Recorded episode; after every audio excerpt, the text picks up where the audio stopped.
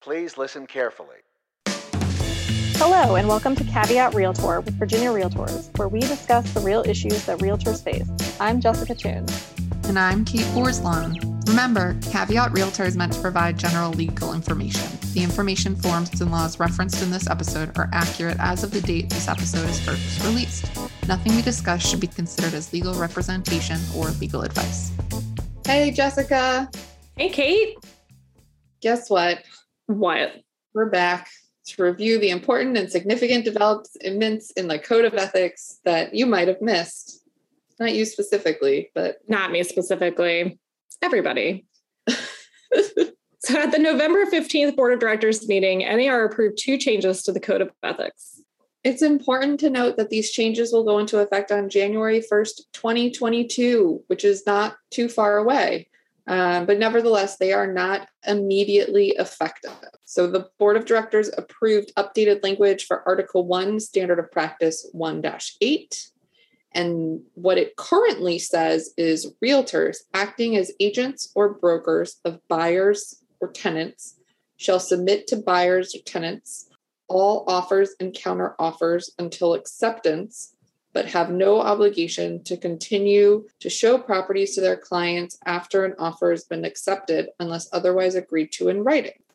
Realtors acting as agents or brokers of buyers or tenants shall recommend that buyers or tenants obtain the advice of legal counsel if there's a question as to whether a pre existing contract has been terminated.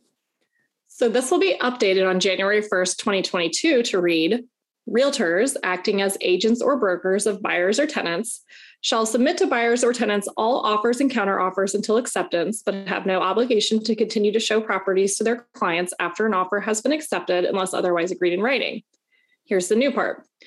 Upon the written request of the listing broker who submits a counteroffer to the buyer or tenant's broker, the buyer or tenant's broker shall provide, as soon as practical, a written affirmation to the listing broker stating that the counteroffer has been submitted to the buyers or tenants or a written notification that the buyers or tenants have waived the obligation to have the counteroffer presented. Realtors, acting as agents or brokers of buyers or tenants, shall recommend that buyers or tenants obtain the advice of legal counsel if there's a question as to whether a pre existing contract has been terminated. This means that if a listing agent makes a written request to confirm receipt of the counteroffer to the cooperating agent, then the buyer or tenant's agent needs to provide written confirmation that the counteroffer has been submitted or written notification that the obligation was waived to present that counteroffer. Note that the obligation is triggered when the request is made in writing, and the response also must be in writing. A verbal request does not create the obligation to respond. The other change that was approved is under Article 12, Standard of Practice 12 1.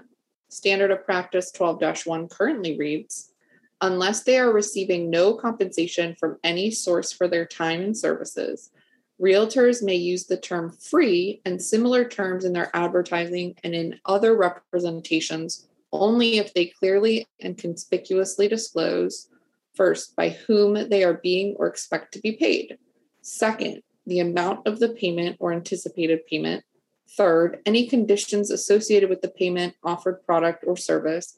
And fourth, any other terms related to their compensation.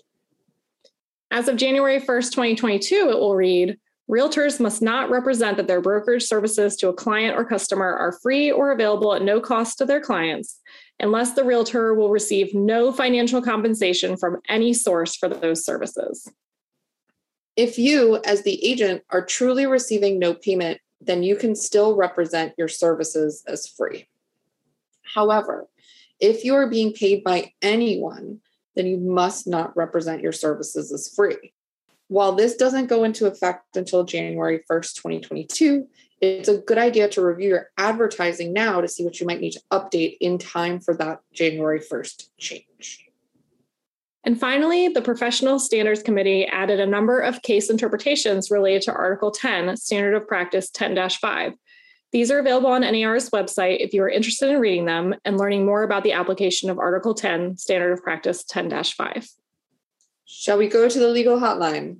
Let's go.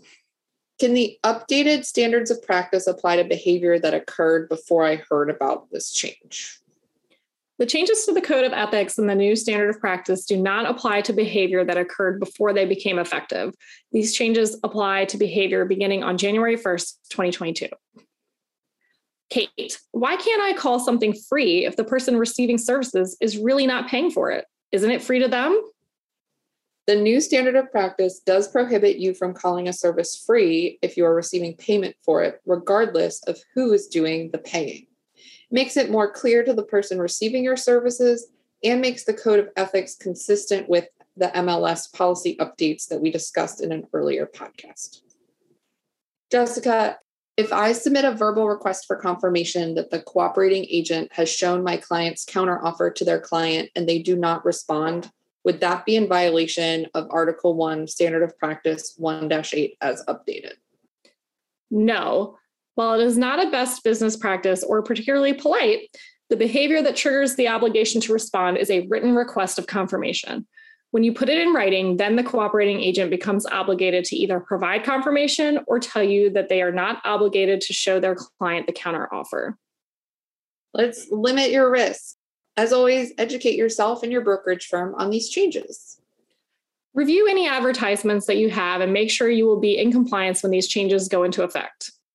Remember the golden rule treating others as one would like to be treated. Thank you for joining us. Caveat Realtor is a weekly podcast with episodes released every Tuesday. Our podcast is available for streaming through iTunes, Stitcher, Spotify, and Google Play. Subscribe to our podcast to get automatic updates when we have new episodes and rate us. Remember, members of Virginia Realtors have access to our legal hotline where we can provide you with legal information. You can access the legal hotline on the Virginia Realtors website under the Legal tab on the Law and Ethics section. Make sure you're logged in to see this page. Although the members of this podcast are attorneys, the legal information in this program is not a substitute for personalized legal advice from an attorney licensed to practice in your jurisdiction. The information provided by Virginia Realtors is general reference work as a public service. It does not constitute solicitation or provision of legal advice. We provide this general legal information on an as is basis. We make no warranties and disclaim liability for damages resulting from its use. Legal advice must be tailored to the specific circumstances of each case, and laws are constantly changing. The information provided in this program should not be used as a substitute for the advice of competent counsel. This has been a production of Virginia Realtors, copyright 2021.